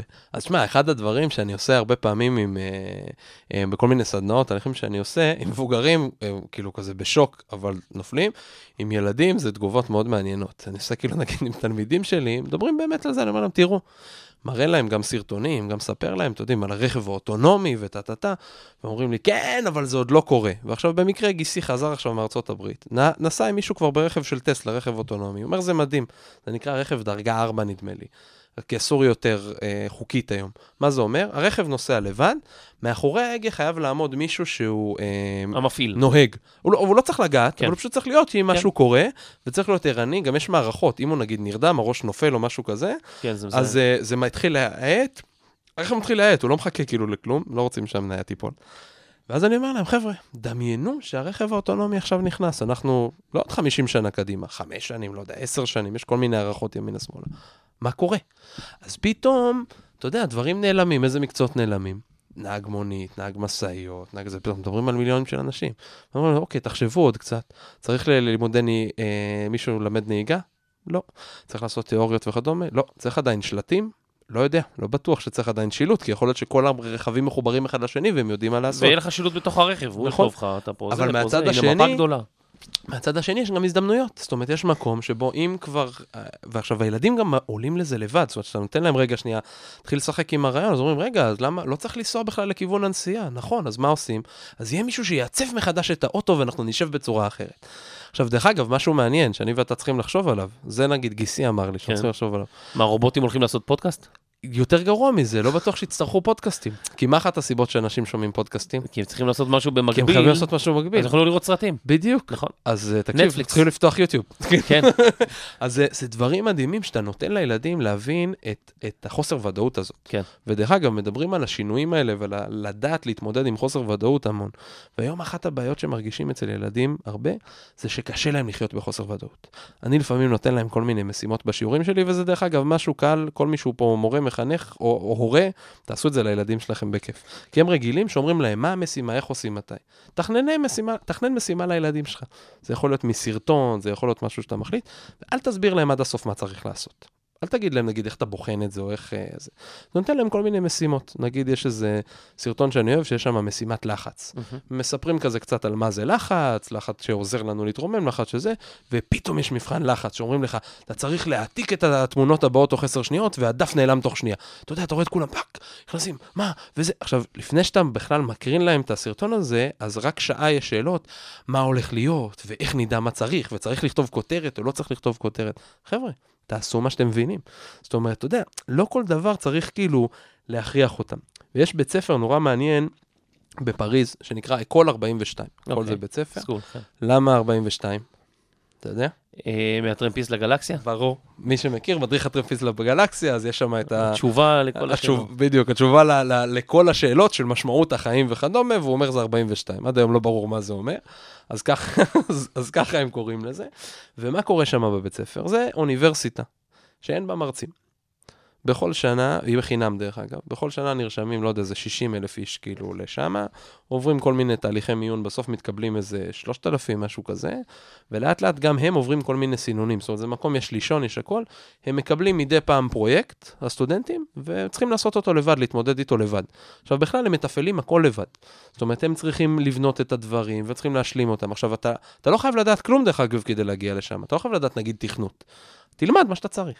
ת, תעשה את השיתופי פעולה שאתה צריך כדי להתמודד עם המשימה כן. שיש לך. וזה עכשיו בידיים תתמודד. שלך. בדיוק, כן. תסתדר. עכשיו, זה גם מה שקורה בחיים, נכון? אתה יודע, גם אני, גם אתה, נגיד, עצמאים. אבל גם אנשים שעובדים כשכירים, אתה צריך להתמודד. נכון, מה, אתה מבין כל הדברים של ראיית חשבון אני וזה? שלחתי, ל... שלחתי לעבוד בחברת הייטק בפעם הראשונה, נו, הם אמרו לי, מה אתה יודע? אמרתי יוניקס, כי ידעתי, אתה יודע, קצת יוניקס בסיסי כן. וזה, ואז אמרו לי, אוקיי, אז אנחנו נעשה לך איזה מבחן יוניקס קטן. הלכתי, הבאתי ספר, נקרא יוניקס ב-24 שעות, כן. חרשתי את עם אימא שלו, וכאילו, באתי, אתה יודע, הכי מוכן בעולם. אז כאילו... וסגרת את הפינה. כן. אבל זה בדיוק העניין, גם היום, נגיד בחברות של תכנות, אז הרבה פעמים לא מעניין אותם שתזכור עכשיו את כל השעות קוד, אלא נתתי לך אתגר, תדע גם מאיפה למצוא את המידע כבר נכון, תדע איפה- הקיים, לחפש. לעשות את זה מהר. כן, וזה, זה נגיד, כתבתי על זה מאמר לפני כמה שנים, צריך לעשות מבחנים עם אינטרנט פתוח. לגמרי. כי נגיד באוניברסיטה, הרבה יותר קשה לעשות אה, מבחן עם חומר פתוח מחומר סגור. חומר סגור, אתה משנן אה, את המחברת בחינה יומיים, שלושה מראש, לא אני, אנשים אחרים, אבל אתה משנן את המחברת בחינה, את הסיכום כמה ימים מראש, התשובות זה בדרך כלל אותם דברים אחורה פלוס מינוס, וזהו, חומר פתוח, פתאום אתה בבלגן, אבל זה החיים שלנו. זה לפני שלנו 400 שנה וולטר אמר, אמר, לא צריך כבר לשנן, הכל כתוב. בדיוק, זה בדיוק המקום שאנחנו נמצאים. די ונגיד- איפה לחפש. הב- הבתי ספר האלה שנותנים לך את הפרויקט ואת האתגר מהחיים האמיתיים, וגם לא מגדירים לך עד הסוף. זאת אומרת, הם לא אומרים לך עד הסוף, זה חייב להיות ככה. כן. אלא אומרים לך את הלמה, אתה תסביר לי כבר את האיך. זה, זה השינוי הגדול. זה, זה אני מרצה ב... בדיור מוגן. אוקיי. מדי פעם אני הולך להרצות באיזה דיור מוגן, קומפלקס כזה. בסוף ההרצאה תמיד כאילו שהיו אנשים אומרים לי, תגיד, תגיד, אתה, אתה מאמין בגוגל? אתה יודע, זה כאילו, עכשיו, אני ואתה מסתכלים על זה אחרת, אתה יודע, נכון. כאילו זה כבר נורא טבוע, אבל הם עדיין מסתכלים על זה כמשהו, מה זה, זה כמו, תחשוב, בשבילהם, זה כמו איזה מקום שאתה כותב שאלה, אתה מקבל תשובה, כמו איזה אורקל כזה, ממש. לגמרי. ביוון העתיקה. כזה, הרבי של פעם. אז, אה, אז אני רואה, השינויים האלה הם קורים נורא מהר, והכי טוב, אתה יודע, להכין את הילדים, זה ללמד אותם המון המון דברים מגוונים, לתת להם להתעסק בהמון דברים שונים, ולתת להם להרגיש שיש להם ביטחון עצמי בעשייה של דברים, ובלימוד של דברים חדשים. למד אותם איך ללמוד, לגמרי. לא, אה, אתה יודע, איך לשנן טקסטים. זה כאילו כל כך מיושן, זה נראה לי כאילו... אתה יודע, דיברתי עכשיו לאחרונה עם תלמידים שלי על אה, עולמות היזמות. כן. מה זה יזמות? בכלל יזמות, נגיד, זה מקצוע? אתה יודע, אני יום אחד, אתה יודע, אנחנו נהיה גדולים, ואז נבחר עורך דין, רואה חשבון, פודקאסטר או יזם. לא, דיברנו על זה שיזמות הרבה זה, זה דפוס חשיבה. כל אחד יכול להיות יזם גם כשכיר רופא שיניים. כן. כן, יש, דרך אגב, אגב, יזמות רופא שיניים, סתם נדלק לי הראש. יש רופא שיניים, נדמה לי שהוא בריטי. מדהים, בחור קרח עם אה, זקן צרפתי. אוקיי. אתה אומר, מה, אתה יודע, מי שראה את הסרט עם uh, צ'נדלר, עם, uh, איך קוראים לו, ואתה יודע מה אני. מדבר? וברוס וויליס. כן, המתנקש הזה, נו. כן, אז שם מדברים על זה שרופא שיניים, זה, אני מתנצל בפני כל רופאי השיניים שמאזינים, אבל uh, שרופא שיניים זה מקצוע כזה משעמם, אחוז התאבדויות גבוה וכל מיני כאלה. אז אתה אומר, מה יכול להיות יזם רופא שיניים? הוא התחיל לעשות שירים מהמרפאה, הוא לוקח כל מיני שירים, עושה להם קאברים בהקשר של צחצוח ו- וזה. עכשיו, הוא מזיז כזה את הגבות, עושה יוטיובים כאלה. אתה יודע, ואתה אומר לעצמך, וואו, אחד, אתה שומע את זה, ואתה יודע, נכנסים לך מסרים תת-הכרתיים של אה, תעשה חוט דנטלי ותצחצח כמו שצריך, וצריך לצחצח שלוש דקות, כאילו שזה מדהים. ואתה יודע, והוא מושך אליו מלא אנשים. עכשיו, כן. ברור שאתה יודע, אני כשרואה את זה כנראה לא הולך לטפל באנגליה, כאילו, עד אליו. אבל כאילו, יוצר סביבו קהילה, ואני בטוח שיש לו המון המון לקוחות סביבו. אז דיברתי איתם על יזמות, ונתנו כל מיני דוגמאות, ואחרי זה אני מוציא אותם, דרך אגב, לחקור, מדבר איתם על דמויות השראה, אז אנחנו מדברים קצת על סטיב ג'ובס, כי אני מאוד, אה, אוהב את חלק מהסיפורים שלו, אבל אז אני מביא להם מלא דוגמאות מעולם הילדים. ילד בן שבע, קוראים לו ריין היקמן, יש לו חברה למחזור. בסדר? חברה. כן, הוא בגיל שלוש וחצי התחיל למח... למחזר, כן. בגיל חמש התחיל לעשות את זה יותר רציני, לא רק מעצמו, אלא התחיל לאסוף מהשכנים. התחיל להרוויח כסף, ובגיל שבע עשו עליו איפשהו כזה סרטון של 60 שניות, אתה יודע, באיזה כן, מקום, כן, ברור. תרגמתי את זה, והוא כבר עשה 20 אלף דולר. ואז אני עוצר, ועברה, זה סרטון מלפני שנה, שנתיים, אז הוא היה בן שבע, היום הוא בן תשע, נכנס לאתר שלו. אתה יודע, הם רואים, יש לו אתר, ילד בן תשע, יש לו אתר. כן. אתה רואה שם תמונות שלו עומד מול קהלים ענקיים. ו... עכשיו, כמה שבועות לפני זה דיברנו על חקר וביטוי עצמי, והם הכינו לוגו שלהם. אני אוהב שהם, אה, אתה יודע, לחקור את עצמם לא רק דרך שאלון, אלא להכין דברים, אז הם מכינים לוגו. כל אחד אצלי, תלמיד. מכין לוגו של, של מי זה ניב מורגנשטרן, מי זה דני כהן, כן. מי זה... ואז אני אומר להם, אתם רואים? הנה הלוגו שלו. והנה, הוא מוכר גם חולצות דרך הלוגו שלו, והוא תורם את זה לאיזה ארגון שמטפל ביונקים ימיים וכל מיני כאלה. ואז איזה כמה ילדים אצלי בבית ספר, בשכונה נשרף, אה, ממש לפני שבוע, נשרף אה, אה, בית מהמם. של מישהו בשכונה, איש מבוגר, ערירי לגמרי, וזה שני ילדים. החליטו שהם אה, רואים הזדמנות, והם הולכים לעשות איזשהו מהלך. הם התחילו לעבור, מיוזמתם לגמרי, באישור, אתה יודע, המנהלת, מה שנקרא וזה, לעבור בין הכיתות, לגייס כסף. נכנסו פשוט כיתה-כיתה. אמרו, חברים, מי שלא יודע, נשרף לפני שבוע, הבית פה של טה-טה-טה-טה, אין לו כלום, או בלי כלום. מבקשים אם אתם יכולים שבוע הבא להביא משקל עד אין סוף במעטפה סגורה, אנחנו רוצים לאסוף את הכל ולהביא לו. שלושה ילדים, אתה יודע, לקחו יוזמה, ראו בעיה חברתית בסביבה שלהם, והלכו עליה. זאת אומרת, רק צריך לגרות להם את הדברים האלה, וזה עף לשמיים, נכון. וזה בית ספר ציבורי לגמרי, רגיל, לא, שום דבר מעבר. כן, לא, אני, אני לגמרי מסכים. אתה יודע, זה לא חייב להיות גם כאילו, או שאתה בונה איזה בית ספר מיוחד, חדש וזה. זה כמו שהיה רב שקראו לו יעקב ריינס, על שמו אה, רחובות ריינס, ו, והוא מגיל צעיר ראה בעיה מאוד uh, מעניינת. הוא אמר, יש את לימודי הקודש, שכל התלמידים לומדים, ולומדים תורה והכול, אבל יש גם השכלה שהיא השכלה של מקצועות חדשים, אתה יודע שכאילו, יש המון גילויים חדשים במדע, ו... והוא פתאום אמר, וואי, יש מלא יהודים שלא, רוצים ללמוד כאילו לימודי קודש והכול, אבל הם גם רוצים השכלה כללית. אז uh, הוא התחיל לחשוב מה הוא עושה, מה הוא עושה, ובסוף uh, הוא הבין שיהודים לא יכולים ללכת לאוניברסיטה, לא מקבלים אותם בהרבה אוניברסיטאות, היה מחסום כזה ליהודים, ועם הלבוש שלהם המוזר וזה, אז הרבה יהודים הורידו את הלבוש, הפכו לגויים, כאילו, כמו גויים לזה, והלכו כן. לבית ספר רק ללמוד. אז הוא אמר, בוא נשלב, והוא פתח אה, ישיבה שנקראת תורה ומדע. וואלה. והמון אנשים אמרו, מה פתאום, זה כאילו חילול קודש, איך אתה יכול, מה, מה קשור מדע, מה, זה, זה לא קשור. והוא הוא הבין, כאילו, אתה יודע, כמו כל הגדולים ש, שדיברנו עליהם קודם, שצריך לעשות שינויים, וכל הזמן צריך לעשות את השינויים האלה בשביל להתאים את עצמנו לעולם החדש. והוא התחיל אה, להכניס את הלימודי חול, זה נקרא, לתוכנית לימודים, מהמם. והוא אמר, עכשיו, מי שילמד את הלימודי חול וילמד ב- בישיבה גם מדעים, לא ימהר לעזוב אותה. אז עדיין אנחנו נשמור את החבר'ה הצעירים שילמדו תורה. וכמובן שהוא נתקל בהתנגדויות, הזקנים, מה פתאום, ולא פה, והוא איזה 20 שנה ניסה להקים את הישיבה, משנת 82. התנכלו לו, הוא הלך למקום אחר, הוא עבר, כאילו ממש אה, כל מיני מקומות, ובסוף אה, הוא חזר, הוא היה בכל מיני מקומות, הוא חזר לרוסיה והוא ייסד אה, ישיבת תורה ומדע בשנת 1905, ותנועה ציונית דתית התלכדה סביבו, ובעצם הוא הפך להיות כאילו מין מנהיג כזה, והוא לא רצה לשייך את הישיבה שלו רק לתנועה אחת, הוא אמר, זה משהו מאוד גדול, ו... הדרך שבה הוא הסתכל על חינוך הייתה דרך נורא מעניינת. הוא אמר שבן אדם, אמ, יש לו ראיית עולם, והוא אוסף את הראיית עולם הזאת בעצמו, מלימוד על הטבע, על בני אדם, לימודי אה, קודש, תורה, והוא מפתח השקפת עולם עצמאית, ולא צריך לה- להגיד לו מה הוא צריך לחשוב, איך הוא צריך לחשוב, מה נכון לחשוב. חייבים להשאיר את זה לו. אז אתה מבין, הוא היה אפילו יותר מתפתח בתקופה שגם בתקופה מסוימת אנשים לא הסכימו איתו ולא כלום. אמ, אז זה שרואים את הרחוב ריינס, אתה יודע, אז אה, צריך לזכור זה- שמדובר באמת בבן אדם. אה, בן אדם ענק, בן אדם ענק. כן, ממש. אה, מה עוד אני יכול לספר לך שיכול להיות מעניין? יאללה. אה, בוא תביא, זה סיפור סגירה, נראה לי. כמה זמן כן, נראה לי שאנחנו כבר כן, הרבה זמן. כן. בוא נחשוב על משהו שהוא, שיכול להיות לנו מעניין. אה, יש לך משהו מוכן? אני אחשוב רגע, אני רוצה לחשוב על סיפור אה, שקשור לחינוך, משהו חזק. היסטורי? מה שאתה רוצה. מה שקרה, אה, אפילו מקרה אישי, לא יודע מה. כאילו, Mm. סתם, נגיד, הנה, אני ראיין אותך. אה, הלכת לתחום החינוך, כן. היה איזשהו מקרה ספציפי, שפתאום, כאילו, הרגשת שבום, אתה יודע, כמו השמש כזאת, שמבעד לעננים יוצא, אמרת, וואי, זה זה? כאילו, אני חייב להתעסק בזה?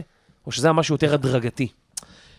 אמ, לא, אני, זה, זה, היה, זה היה משהו יותר הדרגתי. זאת אומרת, זה לא היה איזה משהו אחד אה, רק ברור, אה, שהוביל אותי לשם, אבל, אבל נגיד, ה, מה סיפרתי לך מקודם עם, ה, עם היזמות עם החבר'ה, כן. זה היה רגע מין של, של חצי נחת כזה. אתה יודע, שאתה אומר, אתה, אתה מדבר, מטפטף, טפטף, טפטף איזשהו, איזשהו קונספט, כן. ובאמת מהמקום, דרך אגב, אחד הדברים שאני הכי חשוב לי, זה שאני אומר להם, חבר'ה, זה לא, אל תסכימו איתי. באמת, אל כן. תסכימו איתי. ואני אומר אל תסכימו איתי. כמו יעקב ריינס. כן, תבדקו, אל ת... עוד לא, אני עוד לא שמע, אני עוד לא שמע.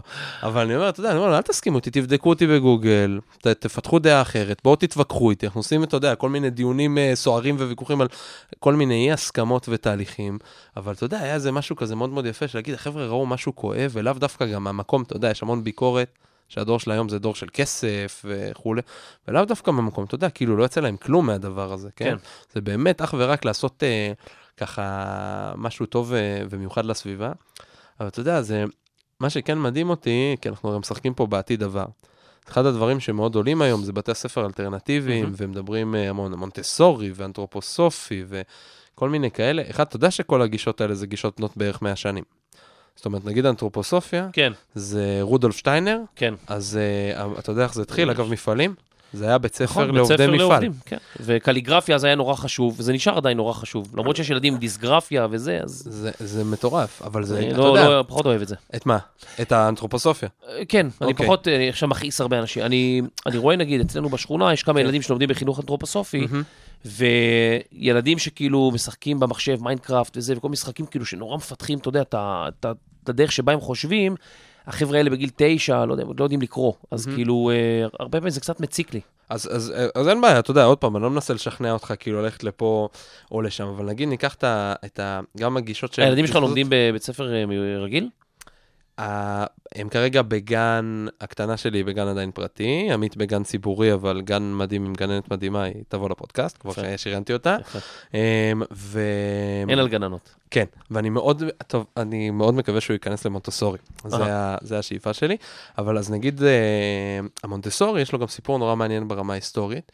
הוא נמצא גם כן בערך לפני 100 שנים, על ידי מישהי שנקראת מריה מונטסורי, שהיא הייתה לדעתי האישה הראשונה באיטליה שקיבלה תואר דוקטור. שזה בכלל הישג מדהים. עכשיו, בגלל שהיא הייתה אישה, אז אמרו, טוב, את תקחי את הילדים הבעייתיים, תעשי איתם משהו, זה לא כזה קריטי לנו מה יקרה. והתחילה לתת להם אה, ללמוד מתוך התבוננות. בסדר? ועכשיו אני מתנצל, היה לנו כבר איזה שני פרקים על מונטסורי פה, אז אני מתנצל אם אני אה, סוטה באיזה פרק אחד או שתיים, אל תהרגו אותי. אבל, בפרט אחד או שתיים, אז... אבל אה, מתוך התבוננות, היא אמרה, אנחנו ניתן לילדים להיות בסביבה. נתבונן בהם הרבה במה הם עושים. דרך אגב, מה שאמרת מקודם, בוא נשים ילדים בתוך אה, קופסה ונראה מה קורה. כן. ונתבונן רגע בילדים ונראה רגע מה נוציא אותם קורה. מהקופסה ונראה כן, מה קורה. והם רגע ניתן להם לחקור בשביל עצמם וכדומה, וסביב זה התפתחה באמת תפיסה שלמה. שם גם כן עובדים בשיטה רב-גילית, זאת אומרת, זה עוד פעם, מבטלים את העניין הזה של התאריך ייצור וכדומה, זה לא קוטג', ו, אמ, ונותנים להם ככה את, ה, את החופש לעשות ולראות את, ה, אמ, את הדברים בסביבה שלהם. ואז מפתחים כל מיני עקרונות מאוד חשובים אמ, שנמצאים בסביבה הזאת. אחד זה עולם העצמאות. יש להם אה, עצמאות מאוד גדולה. כל העזרים בבית ספר אה, מונטסורי, אתה נכנס לכיתה מונטסורית, היא די גדולה. דרך אגב, זו לא כיתה קטנה, יש בה 36 תלמידים בערך. כמעט תמיד, זאת אומרת, במונטסורים הדוקים זה בדרך כלל שני מחנכים בכיתה, אבל יש כל מיני מודלים ברוח. ואז כל העזרים הם בגובה הילדים, זאת אומרת, הילדים נגישים אליהם, והעזרים גם מזמינים, זאת אומרת, הם פתוחים. נגיד, נלך, לא יודע, אם יש לכם חדר משחקים או ארון משחקים או משהו בבית, הרבה פעמים זה סגור, סגור בקופסה. בתוך ארון, כן. או בארון, או בתוך קופסה, לפעמים בגובה לא העיניים, טוב. הכל כן. מול העיניים ונגיש לגמרי. כן. יש רק אחד מכל אחד. אין שתיים. אומרת, תרבות המחסור. זאת אומרת, אנחנו חיים בתרבות השפע, אז תרבות הקצת יותר מחסור. למה? כי אז זה מייצר אינטראקציה, כאילו, דילמות ואינטראקציות. יש גישה שיש לכל אחד, יש שטיח, שטיחים.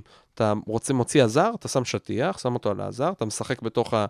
אה, מ- עם השטיח הזה. דרך אגב, אם אתה הולך, מישהו רואה את השטיח, הוא לא נוגע. הוא, הוא יודע שמישהו משתמש בזה. עכשיו נגיד את העצמאות, דבר נוסף זה סדר וארגון, כי אתה צריך לקחת את העזרים ולהחזיר את העזרים ולבדוק אותם, ויש כל מיני תרגילים שהם על מיומנויות של סדר וארגון. אחרי זה קואורדינציה, המון דברים שקשורים לחיים, ילדים בגיל שלוש כבר בגנים מונטסוריים, זה דרך אגב גן שרצינו להכניס את, את עמית, את הגדול שלנו לשם, ולא עשינו את זה מכל מיני סיבות, גן מדהים בבית ברל, ושמה, באנו לשם לביקור. הם בגיל 3-4 חותכים סלט לבד, מכינים את האוכל לבד, שוטפים את הכלים אחרי זה לבד. זאת אומרת, מדליק. חווים את היומיום. הגענו לשם ואני לא אשכח בחיים. באנו לסיור בזמן שהילדים שם, לא, כן. לא תפאורה. אתה רואה ילד, לוקח קוביות עץ, מתחיל לבנות מגדל. לגובה. עכשיו, פתאום מהר מאוד המגדל עובר את הגובה שלו, אז הוא מביא כיסא. ועולה בגובה. מהר מאוד זה עובר את הכיסא, אז המורה, הוא בא אל המורה ואומר לו, אני צריך סולם. אז המורה הולך ומביא לו סולם. הוא שם סולם, תקשיב, סולם ענק, הילד עולה עד למעלה, עולה, עולה, עולה, והקוביות מתחילות להיות קטנות, קטנות, קטנות יותר. עד שהוא מגיע והוא צריך לשים את הקובייה הכי קטנה שם בקצה. והוא מנסה לשים את הקובייה והיא נופלת לו. מה רוב הילדים היו עושים? כעס, אה, מנסים עוד פעם, שוברים, פעמיים, וזה. וזהו, מתעצבנים. שם עוד פעם וזה נופל לו. שם עוד פעם וזה נופל לו. שם עוד פעם וזה נופל לו. עוד לא פעם וזה. נופל לו, עוד פעם. תקשיב, אני לא צוחק איתך, זה היה לפני איזה שלוש שנים, אני זוכר את זה עד היום. הילד ניסה, אני חושב, לפחות 25 פעם. פשוט ישבתי ככה וראיתי את הילד 25 פעם, אולי 30, ענק. מנסה לשים את האבן, לא מצליח, עד שלבסוף הוא מצליח. אף אחד מהילדים לא מפריע לו, אף אחד מהילדים לא דוחף לו, לא הורס לו, לא שום דבר, להפך, עוזרים לו, מרימים לו, מביאים. המורים לא עושים כלום. זאת אומרת, המורים, גננים, קרא לזה איך שאתה רוצה. לא, כאילו, רק מסתכלים מהסביבה ועוזרים איפה שצריך, כאילו, כשמבקשים מהם. כאילו, וגם לא תמיד, לפעמים אומרים, תסתדר. וכאילו, ואתה רואה את ההתמדה, את הנחישות. וזה אחד הדברים גם שמדברים היום, באנגלית קוראים לזה גריט. לא יודע אם אתה מכיר את המושג הזה. מכיר, מונח אה, דרומי כזה, דרום אמריקאי, גריט, כאילו, אז זה, זה שילוב... לא לוותר. בדיוק, כן. זה שילוב של, של כמה תכונות, של uh, תשוקה, של התמדה, של... ו, וזה בדיוק זה, ראית את הגריט מול העיניים. זאת אומרת, איך הסביבה והעיצוב של הסביבה והריכוז וכל מיני דברים שהם שמה. עכשיו, זה בדיוק מה שאתה צריך כשאתה רוצה לערוך ער- פרק של פודקאסט 10 שעות, או שאתה מחפש, כן. לא יודע, כאילו זה... לא, הרבה כלים פעמים שמה. אתה נתקל בכל מיני, זה בכלל בתור עצמאים, אתה יודע, אתה מהמם. צריך להבין בראיית חשבון, ואתה צריך לעצב לעצמך כרזות, וליצור קשרים, ומכירות, ואתה צריך להתעסק בכל מיני דברים, ולהדפיס כרטיסי ביקור, ולחפש את זה, ולעשות פה, ואתה צריך עכשיו לעבוד עם תוכנה מסוימת, אתה צריך... כל הזמן יש למידה מטורפת, כאילו, מהמם. כמות הלמידה היא אדירה, ופתאום אתה קם איזה בוקר אחרי חמש שנים, אתה אומר, יואו, כמה דברים אני יודע. אני. יכול ללמד, כאילו... תשמע, אני רוצה לסיים עם. אה, עם שני דברים. אחד זה, אני אקרא לך קטע קצר מכתבה, ואתה תנחש באיזה שנה זה מתרחש. אוקיי. ואחרי זה, אה, סיפרתי לך שאלווין טופלר, שהמציאו את האייפון וזה, פתאום כאילו אמרו, יואו, הבן אדם כאילו קלע בול. אז עשו איתו ראיון ואמרו לו, עכשיו תגיד איך יראה העתיד. אוקיי. אז אני מתחיל עם החידה, אוקיי? מורי תל אביב מאיימים בשביתה ביום ראשון. אתמול ב-12 בצהריים הייתה אספה כללית יוצאת מהכלל של מורי תל אביב בשאלת המשכורת. הנאספים שמעו בהתמרמרות רבה את ההודעה על סטיית הוועד הלאומי מההסכם המפורש שנעשה בינו ובין מרכז המורים בדבר תשלום מלא ושלם של המשכורת למורים ל-12 חודשי תרצ"ת ועל החלטתו החדשה לפסוח על משכורת ספטמבר. ונתקבלו החלטות, אם לא תשולם משכורת המורים עד יום שישי, לא ייכנסו המורים ביום ראשון להוראה. המורים מאיימים בשביתה. מהמם. מאיזה שנה זה הכתבה הזאת? אני חושב שזה כל שנה, כל שנה, זו אותה כתבה כל שנה משנת 65. זה מ-39, יואו. 80 שנה. הנה, וואו. 80 שנה, המורים מאיימים בשביתה. אין להם. אה, אין כלי אחר. עכשיו תשמע, אה, אלווין טופלר, אה, שאלו אותו, איך איך יראה העתיד? אמרו לו, כן. אתה הרי ניבאת וזה, איך יראה העתיד? אז הוא אמר דבר כזה בכתבה. אמר, תראה, אני לא יודע, אבל אני יכול לשער, שזה יגיע לדרגת מדע בדיוני. אבל מצד שני, היום אנחנו חיים במדע הבדיוני של אתמול. מהמם. אנחנו משערים, כפי שהוא כתב בהלם העתיד, שלא זו בלבד שיבוא היום שתהיה לנו היכולת ברמה מסוימת לעצב את ילדינו לפני שייוולד, אלא גם להזמין כל מיני יכולות משונות. אני אזמין שלילדיי יהיה חוש ריח מפותח כשל כלבי, או שיוכל לראות ולהגיב לתנועה קינטית כמו צפרדע, וכיוצא בזה יכולות משופרות. זה נשמע מטורף ומפחיד נורא, וברור שהחברה שלנו אינה מוכנה שכלית ומוסרית לכל אחד מאלה. אבל אני חושב שמבחינה טכנולוגית, זה מה שיקרה. מטורף. מטורף.